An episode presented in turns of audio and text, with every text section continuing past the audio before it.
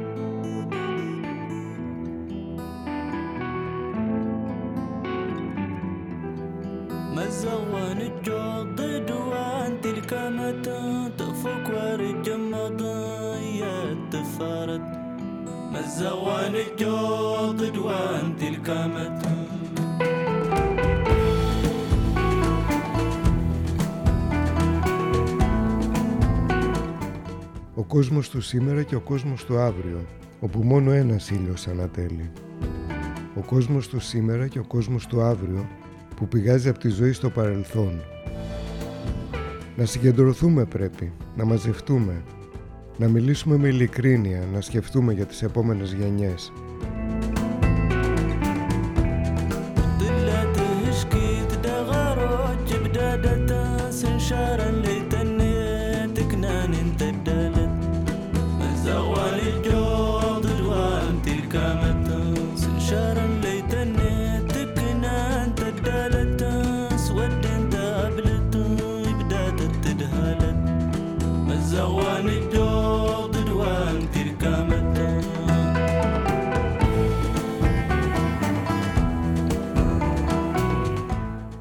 Μια ανάπηρη φοράδα δεν μπορεί να ξεπεράσει ένα καραβάνι.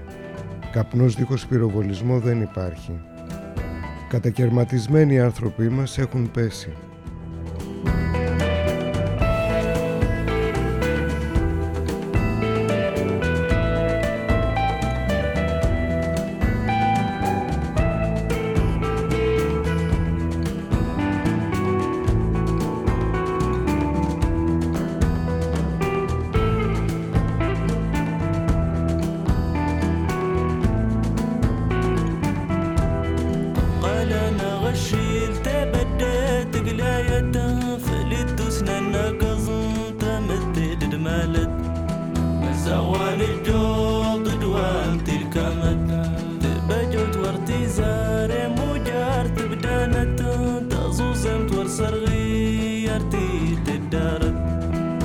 مزوان الجوض دوان تلك مدى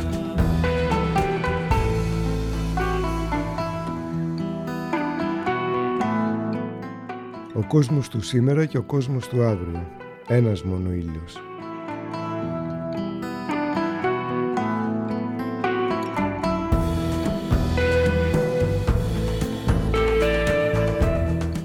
Ο άνθρωπος του σήμερα, ο άνθρωπος του αύριο και τα μικρές που τραγουδώντας το Άμζαχ μας συνοδεύουν.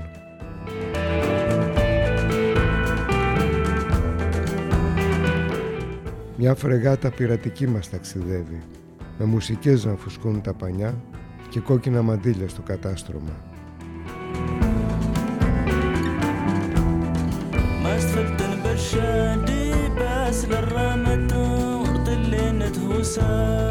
ما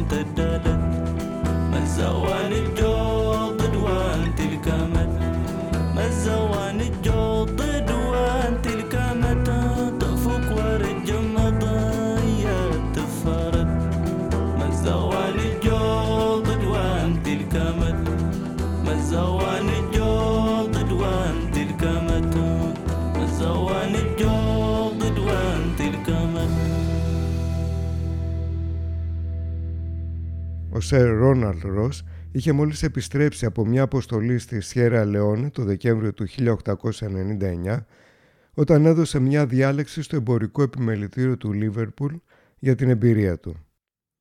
Ο Βρετανός γιατρός ήταν επικεφαλής των προσπαθειών για την αντιμετώπιση της ελονοσίας που τόσο συχνά σκότωνε τους Άγγλους απίκους. σύμφωνα με τους London Times της εποχής, είπε ότι πολιτική και επιστήμη είχαν εξελιχθεί σε δύο κινήματα εξαιρετικής σημασίας. Στην πολιτική, οι μεγάλες δυνάμεις, κουρασμένες από την εσωτερική τους ανάπτυξη, προσπαθούσαν να επεκτείνουν τις κτίσεις και τον πολιτισμό τους σε όλο τον κόσμο. Ενώ στην επιστήμη είχαν δημιουργήσει ίσως την πιο σημαντική, πιο βαθιά από όλες τις γνώσεις, την πειραματική επιστήμη της αρρώστιας, όπως ανέφερε χαρακτηριστικά. Και υποστήριξε ότι τον επόμενο αιώνα η επιτυχία του υπεριαλισμού θα εξαρτιόταν σε μεγάλο βαθμό από τις επιτυχίες με το μικροσκόπιο.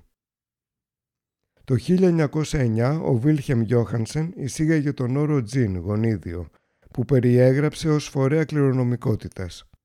Επινόησε επίσης τους όρους γονότυπος και φαινότυπος.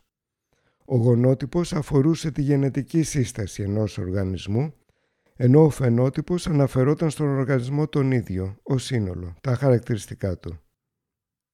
Ο T.H. Morgan το 1926 στο έργο του με τίτλο «The Theory of the Gene» η θεωρία των γονιδίων, επαναπροσδιορίσε τις αρχές της γενετικής, αναδεικνύοντας το ρόλο των χρωματοσωμάτων στην κληρονομικότητα. Η γενετική αρχίζει να αποκτά τη σημασία της παράλληλα με την ανάδειξη του λεγόμενου eugenic movement στις ΗΠΑ, του κίνηματος ευγονικής.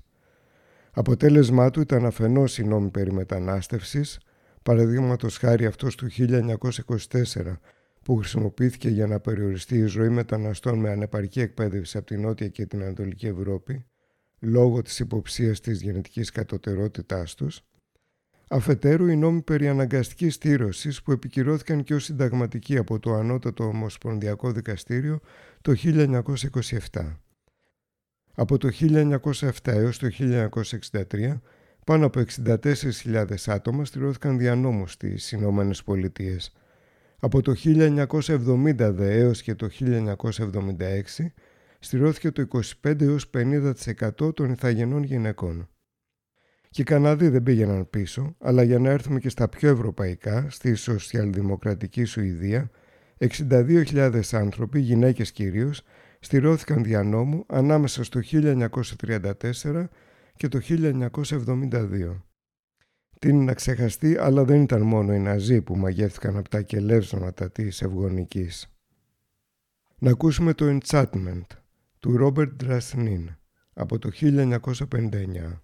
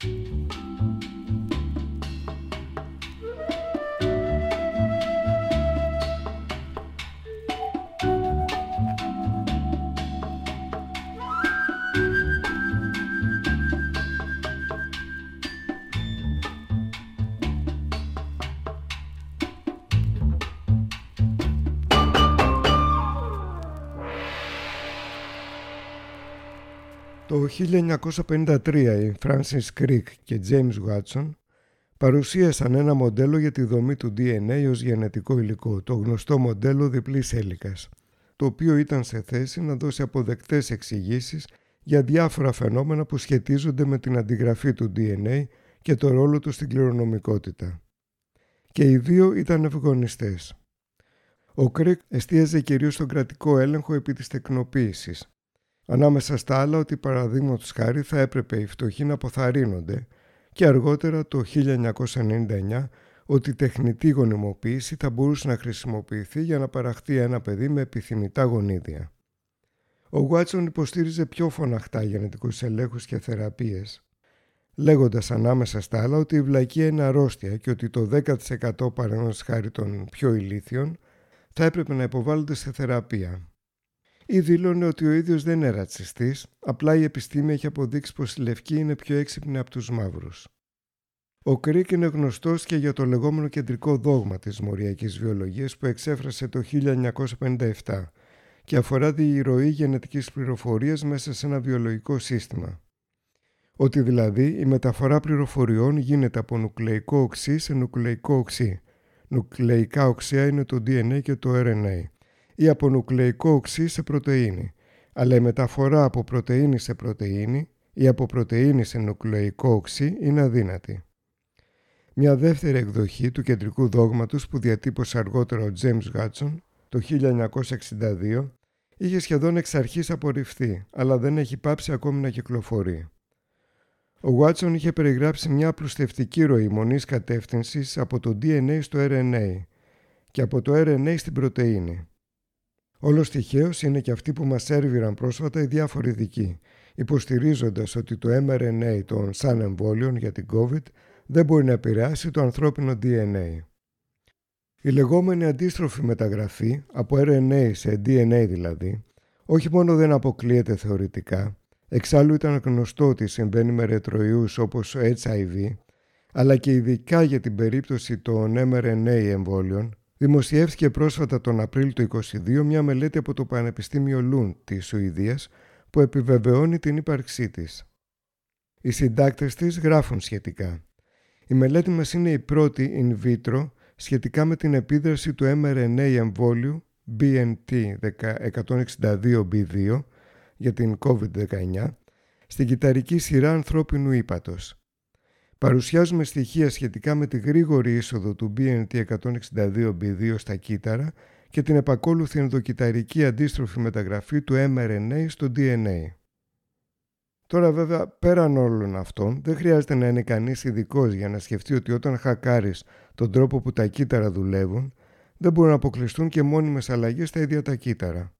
Είτε αυτό συμφωνεί είτε όχι με τις όποιες εικασίες, υποθέσεις και δόγματα των λαμπρών επιστημόνων. Στην αυτοβιογραφία του Κρίκ έχει γράψει για τη χρήση της λέξης δόγμα. Ονόμασε αυτή την ιδέα κεντρικό δόγμα για δύο λόγους. Κατά πρώτο είχα ήδη χρησιμοποιήσει την προφανή λέξη υπόθεση στην υπόθεση της αλληλουχίας της δομής του DNA και κατά δεύτερο ήθελα να δηλώσω ότι αυτή η νέα υπόθεση ήταν ισχυρή και εύλογη παρόλο που η πειραματική της υποστήριξη ήταν ασθενής. Spinning, ηχογραφημένο από τον Έλαν Νουν πριν δύο χρόνια. world spinning like a top and slowing. Maybe, maybe not, there's no knowing if the world you're living in is bursting.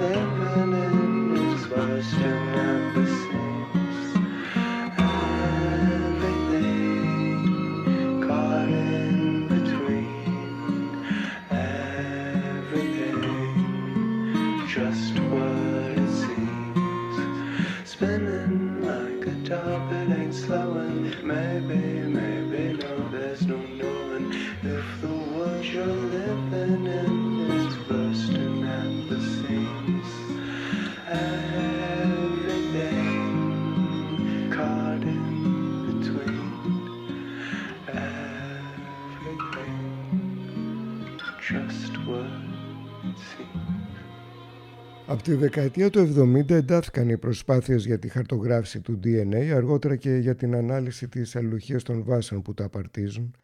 Το 1972 δημιουργούν ένα συνδυασμένο recombinant όπως ονομάζεται DNA, ενώνοντας γενετικό υλικό από διαφορετικά είδη και εισάγοντας αυτό το υβριδικό DNA σε κύτταρα ξενιστές, συνήθως βακτήρια.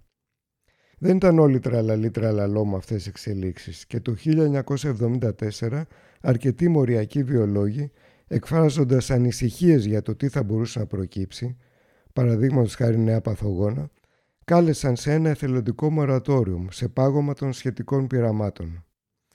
Ένα χρόνο αργότερα στο Ασίλομαρ στην Καλιφόρνια Επιφανείς βιολόγοι και Ινστιτούτα όπως το Εθνικό Ινστιτούτο Υγείας των Ηνωμένων Πολιτειών και η Εθνική Ακαδημία Επιστημών διοργάνωσαν διεθνές συνέδριο στο οποίο συμφώνησαν μεταξύ τους σχετικά με τους περιορισμούς, τους κανόνες ασφαλείας που θα έπρεπε να ακολουθούνται στη γενετική μηχανική. Οι συμφωνίες του Ασίλομαρ αποτέλεσαν τη βάση για τους όποιους σχετικούς κανονισμούς και νόμους ακολούθησαν σε πολλές χώρες και τα πειράματα ανασυνδυασμένου DNA ξανάρχισαν το 1976. Το συνέδριο του Ασύλωμαρ το αντιμετωπίζουν ως ορόσημο στην ιστορία της γενετικής μηχανικής. Όμως οι εμπλεκόμενοι ασχολήθηκαν μόνο με ζητήματα ασφάλειας των εργαστηρίων και όχι με τις κοινωνικές ανησυχίες που ήδη είχαν αρχίσει να εκφράζονται ακόμη και από συναδέλφους τους. Επιπλέον, ο τρόπος με τον οποίο οι κανονισμοί χαλάρωσαν γρήγορα καθώς οι ιδιωτικές εταιρείες που δημιουργήθηκαν από ορισμένους από τους ίδιους επιστήμονες που δημιούργησαν τους κανονισμούς προχώρησαν στην εμπορική εκμετάλλευση των νέων τεχνολογιών, επέσυρε την κριτική ότι επρόκειτο ουσιαστικά για μια τακτική κίνηση προς αποφυγή πιο περιοριστικών ρυθμίσεων. Το πρώτο διαγωνιδιακό ζώο, Transgenic στα αγγλικά, δημιουργείται το 1981, ποντίκι που είχε γονίδι από κουνέλι, και οι βιολόγοι ΣΕΦ αρχίζουν να πειραματίζονται να δημιουργούν, να ανασυνδυάζουν υλικά. Αλλά μέχρι τώρα τα δημιουργήματά τους δεν φτουράνε. Τους βγαίνουν προβληματικά και βραχύχρονα. Το ίδιο και με τα κλωνοποιημένα λίγο αργότερα από τα 90's μέχρι σήμερα. Είναι αυτό που λες τι έχουν τα έρμα και ψοφάν. Το 2003 εισάγεται στην αγορά το πρώτο διαγωνιδιακό ζώο για χρήση αναψυχής. Ένα χρυσόψαρο που φωσφορίζει. Το πρώτο δεζό που μπαίνει στην αγορά, στον Καναδά συγκεκριμένα ως τροφή, είναι ο γενετικά τροποποιημένος ολόμος, το 2015 αυτό. Μια που προβλεπόταν και η έλλειψή του, θα έπεφτε μελλοντική πείνα σολομού, είπαν οι ειδικοί, και αυτή ήταν η επίσημη αιτιολόγηση για την αδειοδότηση. Κρατήστε το αυτό, το αφήγημα δηλαδή της μελλοντικής έλλειψης. Η Last Word τώρα στο Sleepy Hollow από το μακρινό 1966 και ο μύθος του ακέφαλου καβαλάρη στους στίχους.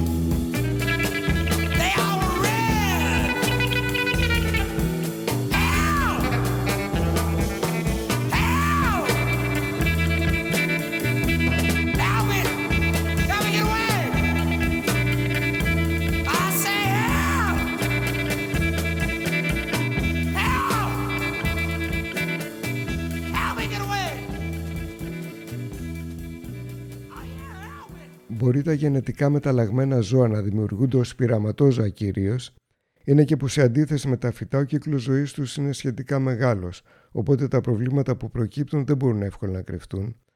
Όμως ζωοτροφές και ορμόνες γενετικά τροποποιημένες χορηγούνται κατά κόρο σε ζώα εκτροφής. Χαρακτηριστικό παράδειγμα η αυξητική ορμόνη bovine, RBGH, αδειοδοτημένη από το 1993 από τον FDA στις ΗΠΑ για να παράγουν οι αγελάδες γαλακτοπαραγωγής περισσότερο γάλα παρόλη την πληθώρα στοιχείων για το πόσο επικίνδυνη ήταν και είναι για τους καταναλωτές. Σύμφωνα με τη Μονσάντο που την παρήγαγε, το 2000 χορηγείται στο 1 τρίτο περίπου των γαλακτοφόρων αγελάδων στις ΗΠΑ. Και η ευαγής εταιρεία, την έχει αγοράσει η Bayer τώρα, άρχισε να κάνει αγωγές εναντίον και να απειλεί γαλακτοπαραγωγούς που είχαν ή θα είχαν το θράσος να διαφημίσουν τα προϊόντα τους ως RBGH free. Τη δεκαετία του 80 ξεκινάει η κατασκευή και η καλλιέργεια γενετικά τροποποιημένων φυτών επίσημα τουλάχιστον στις Ηνωμένες Πολιτείες. Πρώτα καπνός, αργότερα το 1988 καλαμπόκι. Αρχικά η έμφαση δινόταν στην κατασκευή ειδών ανθεκτικών σε ιούς, αρρώστιες κλπ. Αργότερα κυριάρχησαν τροποποιήσεις που καθιστούσαν τα φυτά ανθεκτικά στη χρήση φυτοφάρμακων, ζυζανιοκτώνων, παριστοκτώνων κ.ο.κ. Η γενετικά μεταλλαγμένη ντομάτα που κρατιόταν ντούρα για μεγάλο διάστημα χρειάστηκε μια δεκαετία αφού του άρχισε η δοκιμαστική καλλιέργεια για να διοδοτηθεί η κατανάλωσή της το 1994. Ήταν μάλιστα η πρώτη γενετικά τροποποιημένη τροφή που έσκασε μύτη στα ράφια της πρώην Μεγάλης Βρετανίας. Δεν πρόλαβε να χαρεί και πολύ. Κόκκινη αποτροπή αποσύρθηκε σύντομα από την κυκλοφορία. Έκτοτε πολλές γενετικά τροποποιημένες καλλιέργειες έχουν εγκριθεί σε όλο τον κόσμο, κυρίως σόγια και καλαμπόκι. Πατάτες επίσης, ιδιαίτερα τώρα τελευταία. Μέχρι το 2000 στις Ηνωμένες Πολιτείες είχαν εγκριθεί 45 καλλιέργειες GMO γενετικά τροποποιημένες. Δεν συνεχίζουν όλες, αλλά όπως και να έχει το αποτέλεσμα ήταν και είναι ότι η πλειονότητα των επεξεργασμένων τροφίμων, τουλάχιστον στις Ηνωμένες Πολιτείες, περιέχει γενετικά τροποποιημένα συστατικά. Τη δεκαετία του 90 τα όργανα της Ευρωπαϊκής Ένωσης ήταν καταρχήν στο ίδιο μήκος κύματος με τους Αμερικάνους. Υπήρχαν όμως κινηματικές αντιδράσεις και μια διαδεδομένη κοινωνική καχυποψία απέναντι στις διαβεβαιώσεις των ειδικών που είχαν σαν αποτέλεσμα να ακολουθηθεί από τα τέλη της δεκαετίας μια πολύ πιο σφιχτή πολιτική, μορατόριο μου ουσιαστικά για τις καλλιέργειες και λίγο αργότερα το 2003 ψήφιση νομοθεσίας αρκετά περιοριστικής, που επιτρέπει όμως άδειες κατεξαίρεση. Παραδείγματος χάρη την εισαγωγή ζωοτροφών που είναι γενετικά τροποποιημένες και την καλλιέργεια κάποιων φυτών εφόσον προορίζονται για τέτοια χρήση. Καλαμποκιού κυρίως, σόγιας και κάποιον άλλον σε μικρότερη έκταση. Η νομοθεσία βέβαια αυτή είναι υπό αναθεώρηση. Θα το ακουμπήσουμε αυτό αργότερα. Προς το παρόν πάμε ακόμη πιο πίσω, στο χρόνο και στη διάθεση. 1962 και Move It από τους Sundays.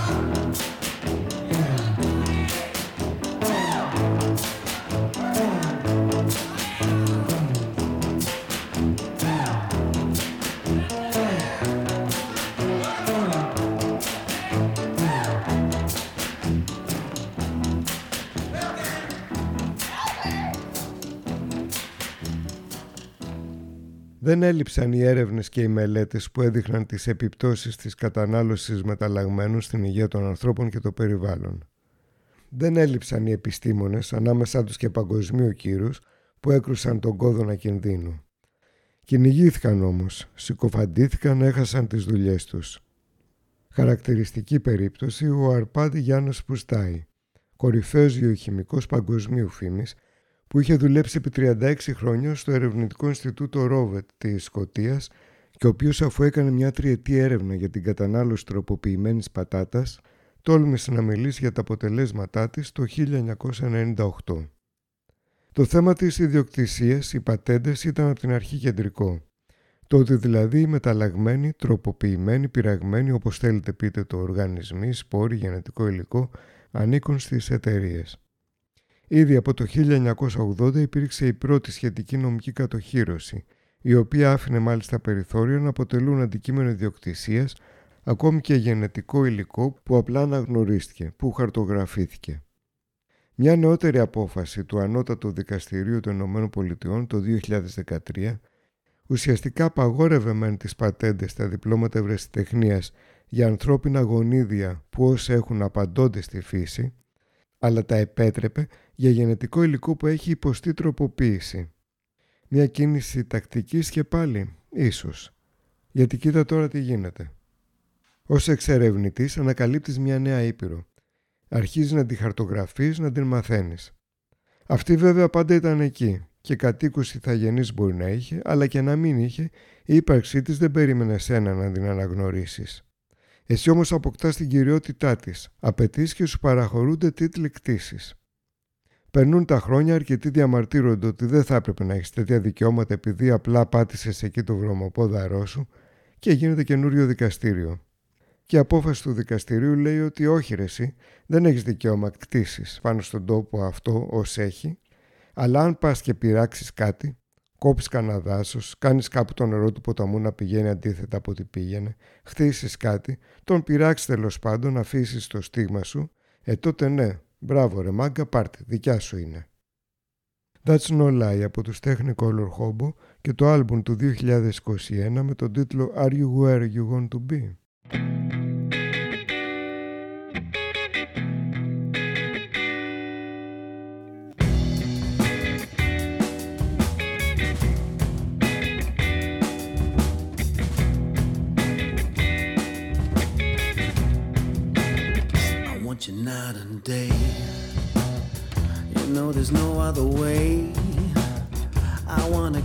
inside your game. Just hope you feel the same. I don't know who you are, but I think I know you. I've got this kind of attraction uh, that I just can't hide.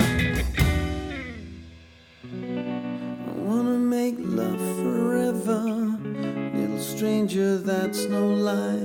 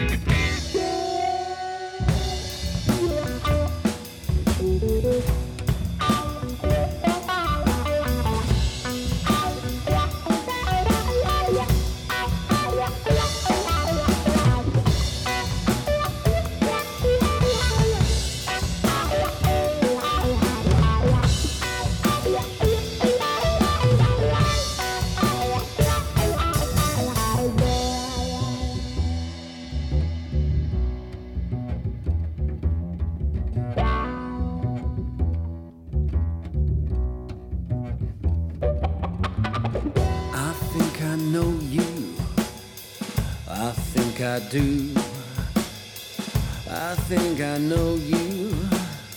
I really think I do. I think I know you. I think I do. I think I know you. I really think I do. Wanna make love forever. Little stranger, that's no lie. We'll always be together. Little stranger, that's no lie. I wanna dress you up in leather. Little stranger, that's no lie. And keep you warm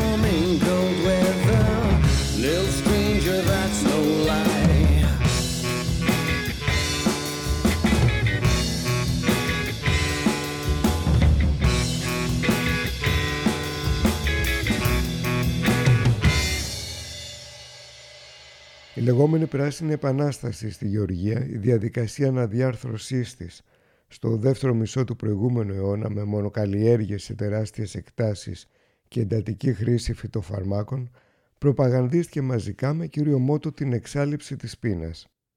Ο πληθυσμός αυξάνεται γεωμετρικά ενώ η παραγωγή τροφίμων αριθμητικά, οπότε τι θα κάνουμε και μπλα μπλα μπλα. Τα ίδια παντελάκι μου, τα ίδια παντελή μου και τις τελευταίες δεκαετίες για την προπαγάνδηση των γενετικά μεταλλαγμένων καλλιεργιών. Συν ότι τώρα η καρπή θα είναι και καλύτερη διατροφικά, με έξτρα βιταμίνες και ό,τι άλλο. Βέβαια είναι γνωστό ότι τα παραγόμενα τρόφιμα όχι μόνο φτάνουν αλλά και ξεπερνούν τις ανάγκες του παγκόσμιου πληθυσμού. Μια έκθεση μάλιστα του ΠΟΗ το 2006 με αφορμή την Παγκόσμια Μέρα Διατροφής ανέφερε ότι ξεπερνούσαν κατά 50% τις διατροφικές ανάγκες. Έτσι κι αλλιώς είναι αστείο να ισχυρίζεται κανείς ότι το πρόβλημα της πείνας και της φτώχειας είναι τεχνικό και όχι πολιτικό. Η περίπτωση της μπανάνας τώρα, έτσι ενδεικτικά. Banana Case. Εδώ και 20 χρόνια, ξεκινώντας από το 2001, συχνά πυκνά στα μίντια υπάρχουν άρθρα για την επικείμενη εξαφάνιση της μπανάνας μέσα στα επόμενα 10 χρόνια κάθε φορά. Αναφέρονταν στην μπανάνα γενικά, αλλά η αλήθεια ήταν και είναι ότι μια συγκεκριμένη ποικιλία, η Cavendish, αυτή που παράγεται στις τεράστιες καλλιέργειες των εταιριών κολοσσών, ήταν αυτή που είχε πρόβλημα με αρρώστια μια ποικιλία ανάμεσα στις εκατοντάδες άλλες που καλλιεργούνται όμως συνήθως από μικρούς παραγωγούς. Μια ποικιλία που δεν αντιπροσωπεύει παρά το 20-40% της συνολικής παραγωγής ανάλογα με το ποιος δίνει τα στοιχεία. Όπως και να έχει ακόμη και αυτή δεν εξαφανίστηκε. Το 2021 οι αρμόδιοι καταστροφολόγοι ανακοίνωσαν ότι ουφ δημιούργησαν επιτέλους τη μετάλλαξη που θα κάνει την μπανάνα ανθεκτική στην αρρώστια, αλλά δεν ξέρουν πότε θα βγει στην αγορά. Οι κακές γλώσσες λένε ότι περίμεναν και περιμένουν να το κάνουν με τεχνολογία ράβε ξύλων, τη γνωστή CRISP, ώστε να μην υποχρεώνονται σε σήμανση σύμφωνα με τους νέους νόμους και κανονισμούς που ετοιμάζονται ή έχουν ήδη περάσει. Οι κακές γλώσσες λένε επίσης ότι στην πραγματικότητα δεν είναι σε θέση να το κάνουμε με αυτή την τεχνολογία. Ενδιαφέρον είναι ότι παράλληλα ερευνητές του Cambridge ανακοίνωσαν ότι κατάφεραν να μπολιάσουν έβρια της συγκεκριμένης ποικιλία με μοσχεύματα από άλλη άγρια, και κατάφεραν με αυτόν τον τρόπο, τον κλασικό, να αντιμετωπίσουν το συγκεκριμένο πρόβλημα. Είδομεν, αλλά όπως και να έχει αυτό που έχει ιδιαίτερο ενδιαφέρον είναι οι μεθοδεύσεις. Για την αγριοκερασιά ή μαύρη κερασιά, black cherry, που την εκμεταλλεύονται για την ξυλία της, έχουν λυσάξει χρόνια τώρα, αφενός να την κάνουν να μην αναπαράγεται έτσι μόνη της, ανεξέλεγκτα, αφετέρου να μην την προτιμούν κάτι παράστα που τις κάνουν τρύπες και χαλάνε το ξύλο. Δεν τα έχουν καταφέρει ακόμη. Φταίει το ξύλο της διάβασα σε ένα σχετικό paper. Δεν κάνω πλάκα. Ναι, είναι κακότροπο και τα έχει στυλώσει. Προς τιμήν της περήφανης αγριοκερασιάς λοιπόν, να ακούσουμε τους William Parker και Hamid Drake στο Black Cherry από το 2001.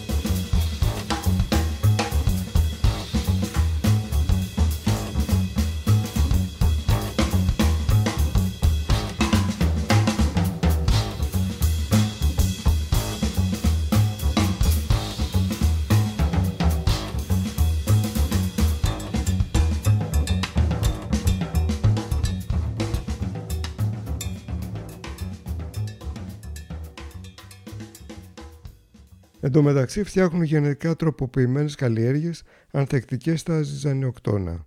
Το Roundup, παραδείγματος χάρη, το πιο γνωστό, γλυφοσάτη δραστική ουσία. Οι σπόροι πάνε πακέτο με το ζυζανιοκτόνο τους και σύμφωνα με το επίσημο σενάριο, ραντίζοντας, τα ζυζάνια εξαφανίζονται, ενώ η καλλιέργεια που το αντέχει το φαρμάκι μένει μόνο να ευημερήσει. Έλα όμως που τελικά τα ζυζάνια ή τα παράσιτα αποκτούν ανοσία και θεργεύουν και την πνίγουν και οι γεωργοί αναγκάζονται να ανεβάζουν συνεχώς τις δόσεις και να χρησιμοποιούν διάφορα μείγματα φυτοφαρμάκων, ακόμη πιο ισχυρών μπας και καταφέρουν κάτι. Επίσημες έρευνες στις ΗΠΑ είχαν δείξει μια αύξηση της χρήσης των φυτοφαρμάκων στις καλλιέργειες αυτές της τάξης του 25%. Και όσον αφορά το θέμα της αναπαραγωγής των σπόρων για να είναι δηλαδή αναγκασμένοι οι αγρότες να αγοράζουν ξανά κάθε χρονιά, από το 1990 χρησιμοποιούσαν μια γενετική τεχνική για να στηρώνουν το σπόρο, τη γνωστή Terminator Seed, που από τη μια δεν δούλευε και τόσο, από την άλλη υπήρχαν αντιδράσεις που κατέληξαν στην επιβολή ενός μορατόριου στη χρήση της τεχνολογίας αυτής το 2000 υπό την αιγίδα του ΟΗΕ. Δίχως να την εγκαταλείψουν εντελώς, οι εταιρείες πλέον κάνουν συνήθως συμβόλαια με τους αγρότες που τους υποχρεώνουν να αγοράζουν κάθε χρόνο. Ε, να είναι και ελεγμένοι σπόροι, τσεκαρισμένοι, πιστοποιημένοι και updated. Μην βάζουν στα χωράφια ό,τι να είναι. Έρχονται δε παράλληλα και κρατικές νομοθεσίες να επιβάλλουν τέτοιες πρακτικές, για το καλό του περιβάλλοντος πάντα. Από τα τέλη της δεκαετίας του 90, οι Ινδοί αγρότες, έχοντας ήδη ένα οργανωμένο και μαχητικό αγροτικό κίνημα, ξεσηκώθηκαν ενάντια στις γενετικές καλλιέργειες. Κατάφεραν να υιοθετηθεί μια αρκετά αυστηρή νομοθεσία και να απαγορευτεί η εισαγωγή και καλλιέργεια γενετικά τροποποιημένων πλην του βαβακιού, η καλλιέργεια του οποίου από το 2002 άρχισε να επεκτείνεται θεαματικά. Μέσα σε λίγα χρόνια σχεδόν εκτόπισε τις συμβατικές παραδοσιακές ποικιλίες. Όμως από το 2010 και έπειτα, το όνειρο των αγροτών που είχαν πιστεί από τη Μονσάντο μετετράπησε φιάλτη. Χιλιάδες αυτοκτόνησαν αδυνατώντας να ανταπεξέλθουν στις συνεχόμενες καταστροφές των εσοδιών τους και της συσσόρευση χρεών. Παρόλα αυτά, το λόμπι επιχειρεί ξανά να επιτεθεί και η κυβέρνηση αυτό το διάστημα περνάει νέα νομοθεσία με χαλάρωση αρκετών περιορισμών. Στην Αφρική επίσης, τον τελευταίο χρόνο το βιοτεχνολογικό λόμπι εντείνει τις πιέσεις του. Εν τω μεταξύ και όσον αφορά τη γλυφοσάτη για την οποία υπήρχαν στοιχεία και από παλιότερα για τις επιπτώσεις της, ο Πόη μάλιστα την είχε χαρακτηρίσει ως καρκινογόνο από το 2015, τον τελευταίο χρόνο βγαίνουν η μία μετά την άλλη έρευνες με στοιχεία για το πώς επικίνδυνη είναι για το περιβάλλον και τον άνθρωπο. Με βάση αυτά, καθώς και έρευνες που έδειξαν εκτεταμένη επιμόλυνση συμβατικών καλλιεργειών από τις γενετικά τροποποιημένες, το Μεξικό αποφάσισε ότι μέχρι το 2024 θα σταματήσει η χρήση της καθώς και η καλλιέργεια γενετικά μεταλλαγμένου καλαμποκιού. Στην Αργεντινή, στην οποία από τα μέσα της δεκαετίας του 90 ως σήμερα το 1 τέταρτο των δασών της έχει αποψηλωθεί προς όφελος τεράστιων μονοκαλλιεργιών μεταλλαγμένης σόγιας κυρίως, οι επιπτώσεις της όλο και πιο εκτεταμένης χρήσης χημικών, κυρίως της γλυφοσάτης, αλλά και άλλων ακόμη πιο επικίνδυνων, μια που τα ζυζάνια προσαρμόζονται και γίνονται όλο και πιο ανθεκτικά, είναι τρομακτικές. Τα χωριά και μάλιστα ηθαγενών κυρίως κοινοτήτων που βρίσκονται στη γειτονιά των καλλιεργειών κυριολεκτικά ψεκάζονται από αέρος με τόνους χημικών. Περίπου 12 εκατομμύρια Αργεντίνοι ζουν σε αυτές τις περιοχές, τα χωριά και τις μικρές πόλεις που είναι πλέον γνωστά ως Πουέμπλος Φωμιγάδος, ψεκασμένα χωριά. Μολύνονται οι κήποι, τα νερά τους, οι ασθένειες δε και οι αποβολές εγγύων έχουν χτυπήσει κόκκινο. Στο τέλος του Οκτώβριου του 2021, 700 άνθρωποι στην κοινότητα Τσάκο κατέληξαν στο νοσοκομείο, δηλητηριασμένοι από αεροψεκασμούς. Καθώς ανήκουν σε μια ηθαγενή φυλή που είναι υποδιωγμό εδώ και χρόνια, το θέμα δεν πήρε διαστάσεις. Εξάλλου της εφλικάς τη περιοχής είναι πολιτικά δικτυωμένος. Υπάρχει μια μυρωδία καπνού, τραγουδάνει Λόσες Σπίριτου στο Πέρο Βιέχο που σημαίνει γερικός σκύλος. Μια μυρωδιά τρένου, μια μυρωδιά βροχής και φτωχή επίσης. Σφυρίζοντας ένα σκοπό ανάβει τσιγάρο, περιμένοντας το τρένο με το χέρι στη τσέπη. Στέκεται στην αποβάθρα εκεί με πρόσωπο σκαμμένο και μαύρα μάτια γέρικο σκύλου. Παρατηρεί τον κόσμο και ο κόσμος περνά και ο χρόνος περνά.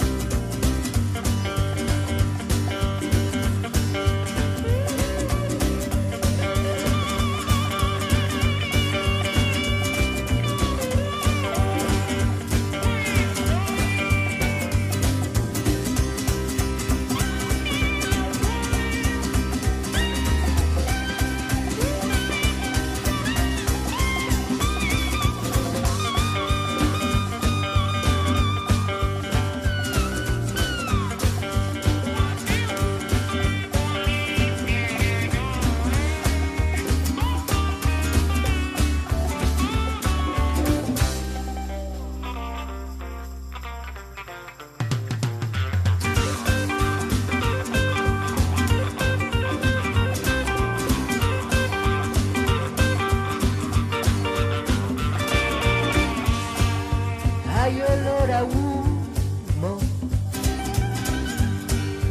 hay olor a tren.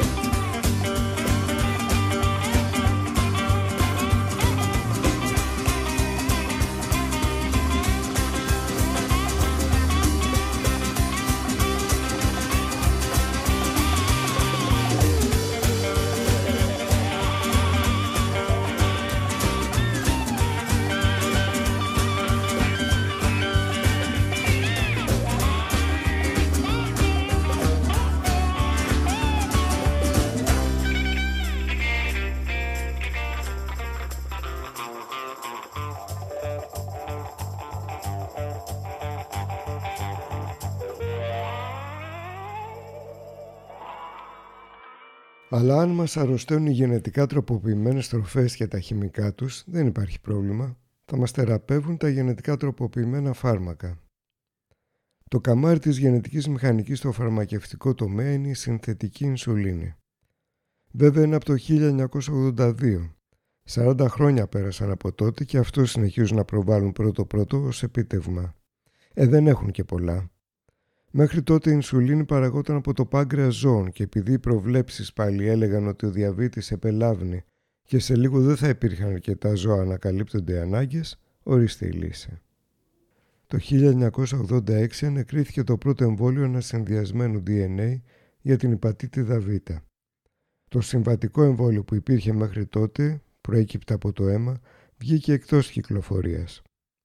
Το 2006 αδειοδοτήθηκε το Gardasil για τον HPV-O. Έχει εξασκηθεί έντονη κριτική για τη μεθόδευση της χρήσης του, το περιορισμένο εύρος της αποτελεσματικότητάς του, καθώς και για πρόκληση σοβαρών παρενεργειών. Επίσης αδειοδοτήθηκε και ένα αντιγρυπικό στις ΗΠΑ το 2013. Ε, μετά πλακώσαν και τα σαν εμβόλια για την COVID. Όσον αφορά τώρα γενετικές θεραπείες, έχουν εγκριθεί καμιά δεκαριά αμφίβολης αποτελεσματικότητας και ασφάλειας, με πιο προβεβλημένα παραμένει η πρώτη που εγκρίθηκε το 2001 για τον έλεγχο και την αύξηση του προσδόκιμου σε ασθενείς με χρόνια μυελογενή λευχαιμία. Κατά κύριο λόγο οι αρρώστιες που στοχεύουν είναι σπάνιες και έχει ενδιαφέρον το ότι από τις 15 αρχικές αδειοδοτήσεις οι 11 μόνο παραμένουν σε ισχύ. Στις υπόλοιπες η άδεια πάρθηκε πίσω. Είναι σαφές ότι βιάζονται να κυκλοφορήσουν στην αγορά νέα προϊόντα από τα λίγα κάπως υποσχόμενα που καταφέρουν τελικά να φτιάξουν. Έχουν ένα κόστος στην έρευνα μέχρι να αναπτυχθεί το καινούριο προϊόν αλλά από εκεί και πέρα το κόστος της παραγωγής του είναι πολύ πιο χαμηλό από ό,τι με τις συμβατικές μεθόδους. Τα περιθώρια κέρδους πολύ μεγαλύτερα. Το αγκάθι είναι βέβαια η μελέτη των επιπτώσεων. Ιδιαίτερα δαπανηρή και χρονοβόρα διαδικασία. Μπορεί να βγάλει και προβλήματα. Οπότε την κάνουμε όπως όπως και χώνουμε κάτι παραπάνω στα media και τους υπόλοιπους μηχανισμούς για το απαραίτητο promotion. Μια μικρή αναφορά τώρα στον Ευρωπαϊκό Κανονισμό για τις κλινικές δοκιμές που τέθηκε σε ισχύ πριν τέσσερις μήνες. Σύμφωνα με τα λόγια μεγαλοστελέχους της Έλλη Λίλη στην Ελλάδα, η φαρμακευτική βιομηχανία καλωσόρισε τον κανονισμό, ο οποίος αποτελεί σημαντική αλλαγή για την κλινική έρευνα και ανοίγει ένα νέο συναρπαστικό κεφάλαιο για τους ασθενείς και τις κλινικές δοκιμές στην Ευρώπη. Συναρπαστικός λοιπόν ο νέος κανονισμός και το πρόσφατο Σαράγεβο Αόρατες Πόλης, τεύχος 169α, ασχολείται εκτενώς με αυτή την ιστορία. Έτσι ενδεικτικά να αναφέρουμε ότι εκτός των άλλων δηλώνεται εξ αρχής ότι η Ευρωπαϊκή Ένωση πρέπει να γίνει ελκυστικός τόπος για τη διεξαγωγή δοκιμών. Καταργείται η απέτηση του προηγούμενου κανονισμού για αξιολόγηση κινδύνου με βάση τοξικολογικές μελέτες πριν από μια δοκιμή και μάλιστα όχι από τις φαρμακομαφίες και τους παρατρεχάμενους, αλλά από τρίτους, έστω τυπικά τρίτους. Η έγκριση για την πραγματοποίηση μιας κλινικής δοκιμής γίνεται πλέον fast track.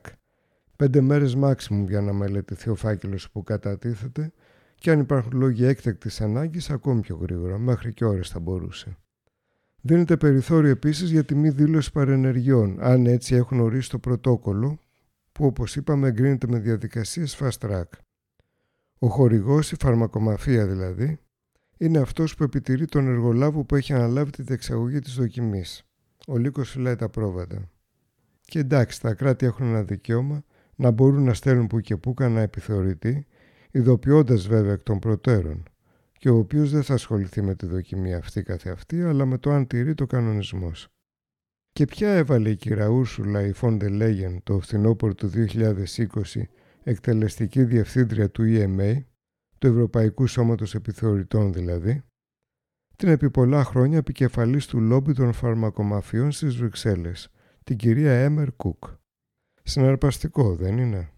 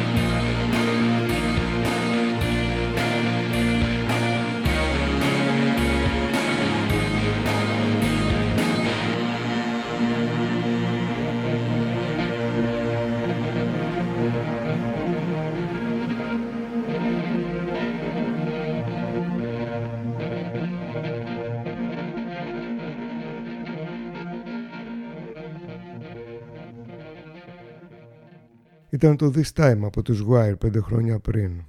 This time it's going to be better λέγαν. Και κάποιοι τύποι πιστεύουν στη μαγεία. Κάποιοι τύποι ισχυρίζονται ότι ξέρουν όλες τις απαντήσεις και για ένα αντίτιμο θα τις μοιραστούν μαζί σου. Το 2010 επιδεικνύεται επιτυχώς ότι ένα συνθετικό γονιδίωμα θα μπορούσε να αναπαραχθεί αυτόνομα. Αυτό χαιρετίζεται από το συνάφη και τους παρατρεχάμενους ως η δημιουργία της πρώτης μορφής συνθετικής ζωής με ενθουσιασμό όπως καταλαβαίνετε.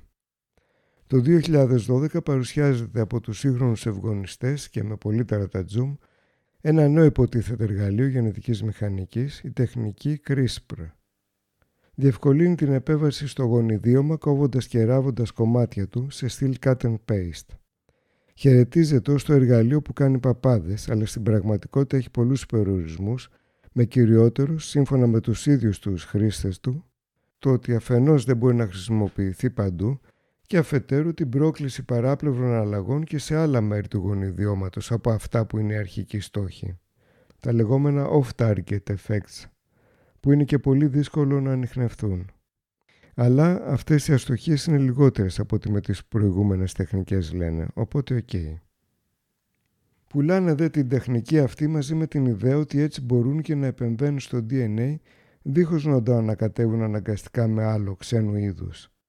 Οπότε δημιουργούν μεταλλάξεις είτε σβήνοντας μέρη από την ακολουθία των βάσεων, είτε βάζοντας στη θέση του υλικό συμβατό γενετικά, από το ίδιο δηλαδή ή άλλο είδος που μπορεί να διασταυρωθεί μαζί του.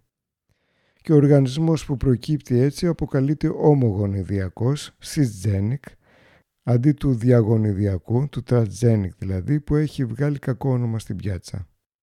Αυτό όμως έτσι κι αλλιώς μπορούσαν να το κάνουν και πριν με τις προηγούμενες τεχνικές και το έκαναν.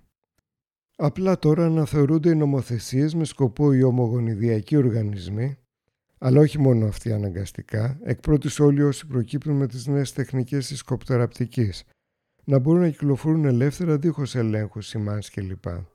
Να μην εμπίπτουν δηλαδή στους παλαιούς περιορισμούς των GMO, που ακόμη και αυτοί χαλαρώνουν έτσι κι αλλιώς.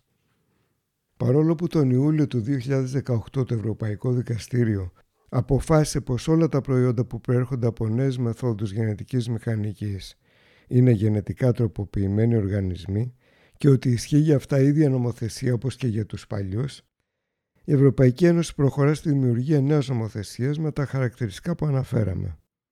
Προς το παρόν και μέχρι τις 22 Ιουλίου το θέμα έχει τεθεί προς δημόσια διαβούλευση και η όλη διαδικασία αναμένεται να έχει ολοκληρωθεί πριν το φθινόπωρο του 2023.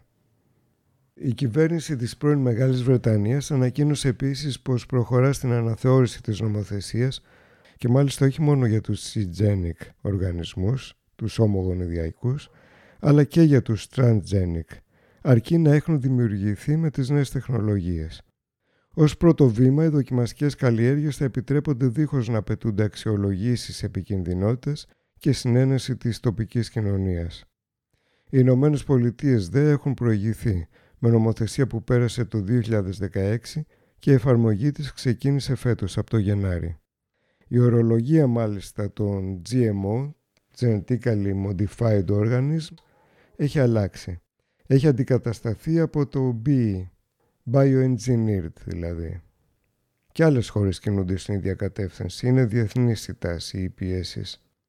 Εν τω μεταξύ το 2015 η γενετική κοπτοραπτική εφαρμόστηκε σε δύο ανθρώπινα έμβρια στην Κίνα και ναι μεν τότε εκφράστηκαν έντονες ανησυχίες και επικρίσεις, αλλά τρία χρόνια αργότερα παρόμοια πειράματα για ιατρικούς λόγους επιτρέπονται από τις περισσότερες, αν όχι όλες τις κυβερνήσεις. Και ειδικά το 2020 μια πληθώρα ερευνών αποδεικνύει ότι όπου έγιναν τέτοιες επεμβάσεις συνοδεύτηκαν από ανεπιθύμητες και επικίνδυνες αλλαγές και σε άλλα μέρη του DNA, τα off-target effects που αναφέραμε και πριν.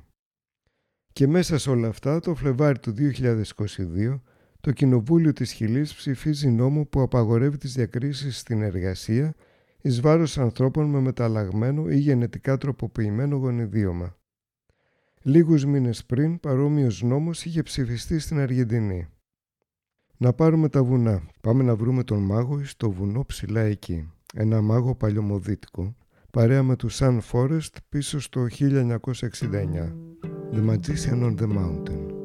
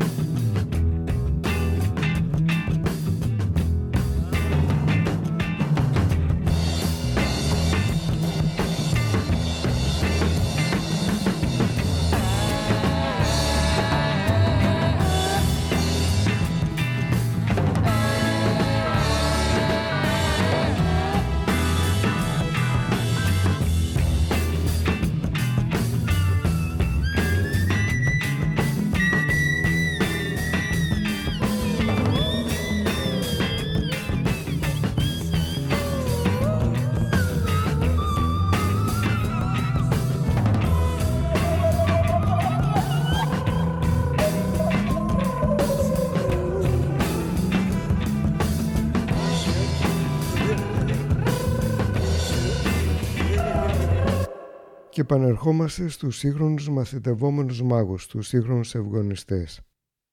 Η ιδέα του προκαθορισμένου συγκεκριμένου ρόλου των γονιδίων, δίχως εξάρτηση από το περιβάλλον, δίχως αλληλεπιδράσεις με άλλα γονίδια, είναι το λιγότερο αφελής και η αποδοχή, η επικύρωσή της, είναι ιδεολογική, όχι επιστημονική. Ο ερευνητής γενετιστής στην ιατρική σχολή του Στάνφορντ, Μπρούς Λίπτον, απαντάει τα εξής στις δύο ερωτήσεις που ακολουθούν.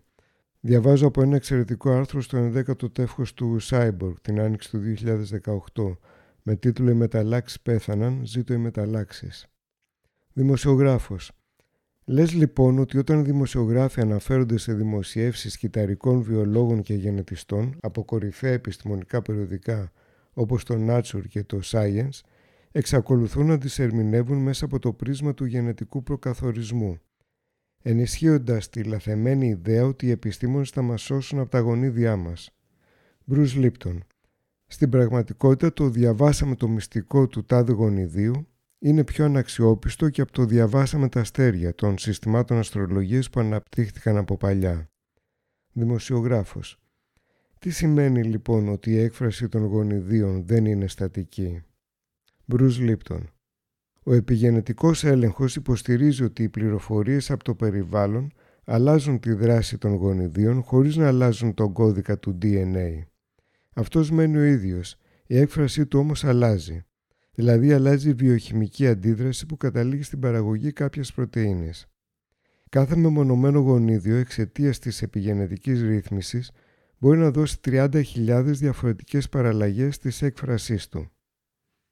Και σαν να μην έφτανε η ανακάλυψη αυτής της άγνωσης και χαοτικής υπήρου, της επιγένεσης, διαβάζω παρακάτω ότι σύμφωνα με νέες έρευνες στα πλαίσια τεχνολογικών εξελίξεων που δίνουν πλέον τη δυνατότητα να παρατηρηθεί το DNA σε τρεις διαστάσεις και όχι σε δύο όπως παλιότερα, σύμφωνα λοιπόν με αυτές τις νέες έρευνες, το DNA διπλώνεται και αναδιπλώνεται. Δεν είναι δηλαδή απλωμένο κατά μήκος μία γραμμή, οπότε ακολουθίες βάσεων και γονίδια που βρίσκονται απομακρυσμένα μεταξύ τους από γραμμική άποψη, βρίσκονται δίπλα-δίπλα τοπολογικά. Οι ερευνητές ανακάλυψαν ότι τοπολογικά γειτονικές αλληλουχίες, τα αντίστοιχα γονίδια δηλαδή, αλληλοεπηρεάζονται στην όποια δράση τους. Επιγένεση και τοπολογία του DNA λοιπόν. Δεν πρόκειται απλά για δύο παράγοντες δομικής απροσδιοριστίας δίπλα-δίπλα, αλλά για την απροσδιοριστία στο τετράγωνο. Ένα σύντομο μουσικό διάλειμμα τώρα ακούγοντας το ματατσίν της Delia Derbyshire.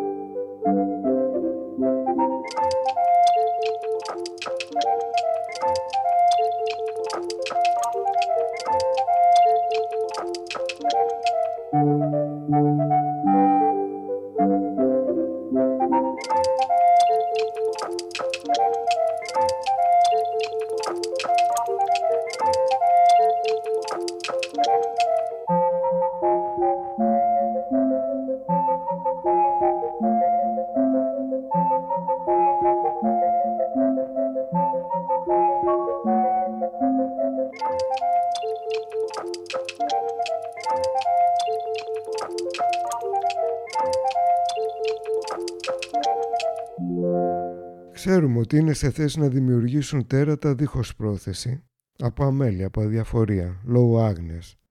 Ίσως όμως το ακόμη χειρότερο είναι ότι στον όποιο βαθμό είναι σε θέση να παράγουν συγκεκριμένα αποτελέσματα, στατιστικά μιλώντας πάντα, γιατί τέτοια είναι η προσέγγιση τους, θα κάνουμε αυτό και κατά 60, 70, 80% θα έχουμε το τάδε αποτέλεσμα. Σε αυτή την περίπτωση λοιπόν, θα παράγουν τέρατα και από πρόθεση. Διαβάζω από το τελευταίο δελτίο αντιπληροφόρησης των κόκκινων μαντιλιών. Το 2014 η παραλυρματική μεγαλομανία των βιοτεχνολόγων μας αποκαλύπτει την τεχνολογία γενετικής καθοδήγησης, gene drive όπως τη λένε, η οποία θέλοντας να παρακάμψει την κληρονομικότητα, υπόσχεται την πρόσθεση και αφαίρεση γονιδίων με τέτοιο τρόπο, ώστε να μεταβιβάζονται στις επόμενες γενιές το διηνεκές, ανοίγοντας το δρόμο για τη γενετική εξόντωση ειδών και μιλώντας στην καρδιά των απανταχού καραβανάδων βιολογικού πολέμου. Σύμφωνα με τον Γκέβιν Νέσβελ του MIT, εμπνευστή και προτεργάτη της ιστορίας αυτής, τα gene drives είναι γενετικά στοιχεία που εξαπατούν την εξέλιξη, όπως λέει χαρακτηριστικά, επιβάλλοντας τη μεταβίβασή τους στους απογόνους πέρα από τους γνωστούς νόμους της κληρονομικότητας. Με αυτόν τον τρόπο δηλαδή και μετά από κάποιες γενιές, οι σύγχρονοι ευγονιστές μπορούν να εξαλείψουν ένα φυσικό είδος, αντικαθιστώντας το με την ποικιλία που θα έχουν φτιάξει. Τα αφεντικά του συμπλέγματος και τα τσιράκια τους προσπαθούν να επιβάλλουν μια διεθνή απόφαση που θα νομιμοποιεί την τεχνολογία αυτή και εν τω μεταξύ όπου θεωρούν ότι τους παίρνει κάνουν δοκιμές, όπως παραδείγματος χάρη στην Αφρική, στην Μπουργίνα Φάσο, με το πρόσημα της καταπολέμησης της ελονοσίας, προσπαθώντας να επιβάλλουν ένα νέο είδος κονουπιών που και καλά δεν θα αντιμεταδίδει. Βέβαια εκεί υπάρχουν αντιστάσεις. Οι πληβοί του λεγόμενου τρίτου κόσμου δεν κοιμούνται, σε αντίθεση με τους δυτικούς υπηκόους που πέρα βρέχει. Ή τα ζώα μου τα αργά. 11 χρόνια πριν ο Ιρφάν Αλής με τη συνοδεία του κιθαρίστα Σερντάλερ Σόι, Πέικ το όνομα της μπάντας, τραγουδά το Γκαμσίζο Κιούζ, ξένιο στο βόδι. Με έσπρωξαν τραγουδά, σε κάθε κοπάδι μπήκα. Ήμουν φτωχός, με καταπίεσαν. Επαναστάτης, με κρέμασαν. Ξένιαστος εγώ έγλειψα το μαχαίρι του χασάπι μου. Κάθε δρόμος είναι Ρώμη, μα δεν οδηγούν στη Ρώμη όλοι οι δρόμοι. Δεν έγραψα, δεν ζωγράφισα. Είδα, δεν είπα. Το μαχαίρι του χασάπι μου έγλυφα. Απρόσεκτο, ξένια στο βόδι. Από ζωντανή ηχογράφηση στο ραδιοσταθμό Μπάμπιλον στην Ισταμπούλ.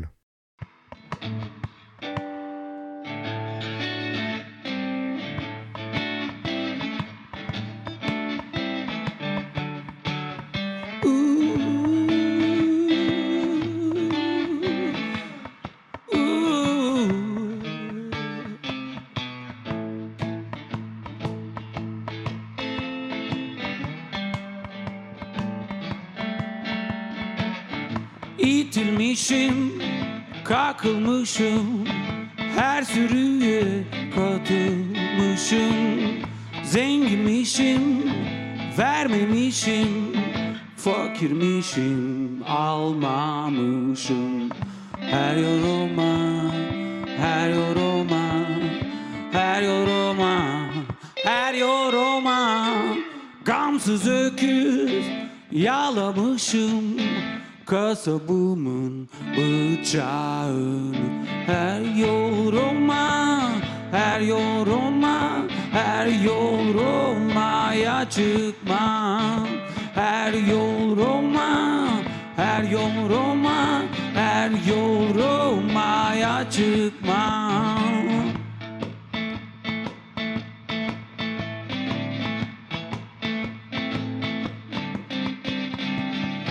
Miskinmişim, basılmışım Asiymişim, asılmışım.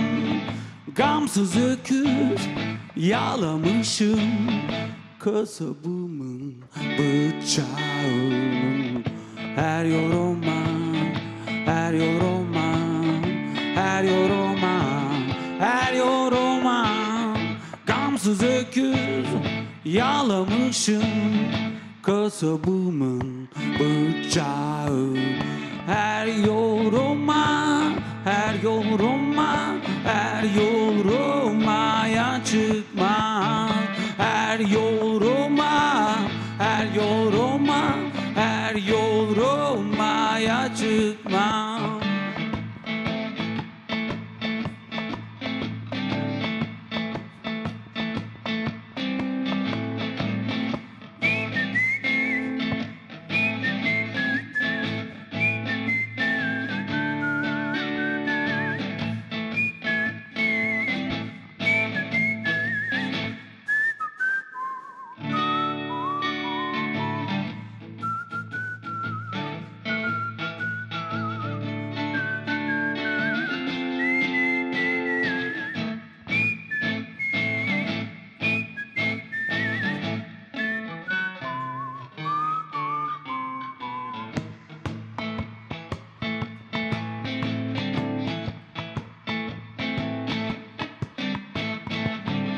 Yazmamışım, çizmemişim Görmüşüm ya dememişim.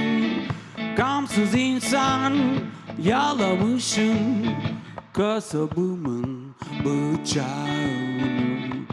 Her yol Roma, her yol Roma Her yol Roma, her yol Roma. Gamsız öküz yalamışım 커서 부문 붙여오는 하여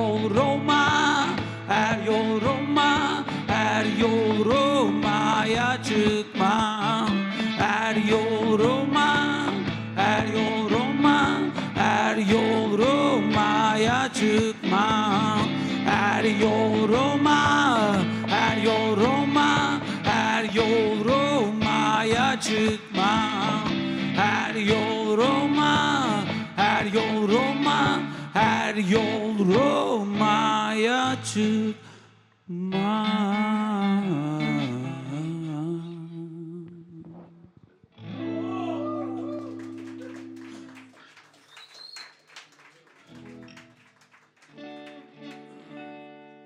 Το περίφημο Human Genome Project για τη χαρτογράφηση του ανθρώπινου γονιδιώματος ξεκίνησε το 1990. Το 2000 με πολύ τερατατζούμ και ειδική τελετή στο άσπρο σπίτι ανακοίνωσαν ότι ολοκληρώθηκε ένα προσχέδιο του ανθρώπινου γονιδιώματος. Το 2003 ότι επιτέλους τα κατάφεραν. Η δουλειά ολοκληρώθηκε. Απλά τους είχαν μείνει κάτι ψηλά που ήταν δευτερεύοντα, δεν έπαιζαν ιδιαίτερο ρόλο και θα τα δούμε στην πορεία. Τα ίδια είπαν, ολοκλήρωση δηλαδή και πάλι το 2009, το 2015, το 2020, το 2021 και τελικά την Πρωταπριλιά του 2022 ανακοίνωσαν ότι «ΟΚ, τώρα εντάξει, η τελική ολοκλήρωση είναι γεγονός». Στα πλαίσια της υπάρχουσας τεχνολογίας, συμπλήρωσαν στα ψηλά. Διαβάζω απόσπασμα συνέντευξης του Eric Green, διευθυντή του Human Genome Project, στο Wired στις 30 του Δεκέμβρη του 2020. Ξεκινάμε τον δημοσιογράφο να ρωτά σχετικά με το ότι το 2000 στο Λευκό Οίκο ο τότε διευθυντής του project είχε υποσχεθεί ότι με βάση τις γνώσεις από τη χαρτογράφηση του γονιδιώματος στα 15 με 20 χρόνια θα είχαμε εξατομικευμένες θεραπείες για τα πάντα, από τον καρκίνο μέχρι τις ψυχικές ασθένειες. Γιατί αυτό δεν έχει συμβεί, ρωτά. Eric Green. Έχει να κάνει με την απόλυτη πολυπλοκότητα των γονιδιωματικών πληροφοριών. Το θέμα είναι ότι αυτή τη στιγμή για ένα υγιές άτομο σε γενικές γραμμές δεν θα ξέραμε τι να κάνουμε με αυτές τις πληροφορίες. Αυτός είναι ο λόγος που κι εγώ δεν έχω κάνει ακόμη την αλληλούχηση του γονιδίωματός μου. Δεν την έχετε κάνει, ρωτά ο δημοσιογράφος ξαφνιασμένος. Όχι, έχουμε με την τεχνική ικανότητα να δημιουργήσουμε την ακολουθία και μάλιστα πολύ καλής ποιότητας, αλλά υπάρχει αυτό το τεράστιο χάσμα ανάμεσα στο να έχουμε τα δεδομένα μπροστά μας και στο να γνωρίζουμε τι σημαίνουν όλα αυτά. Γι' αυτό μια από τις τολμηρές προβλέψεις μας είναι να φτάσουμε σε ένα σημείο όπου να γνωρίζουμε τη βιολογική λειτουργία κάθε ανθρώπινου γονιδίου. Κάνουμε πρόοδο, αλλά το πιο πιθανό είναι να μετράμε αυτή την πρόοδο με δεκαετίες, όχι χρόνια. Από τις μεγάλες προκλήσεις που έχουμε μπροστά μας, οι μισές τουλάχιστον από αυτές είναι υπολογιστικές. Κατά κάποιο τρόπο είμαστε θύματα της επιτυχίας μας. Καταρρίψαμε τόσα πολλά τεχνικά εμπόδια με την αλληλούχηση, που τώρα το μεγάλο εμπόδιο είναι τι να κάνουμε με όλα αυτά τα δεδομένα.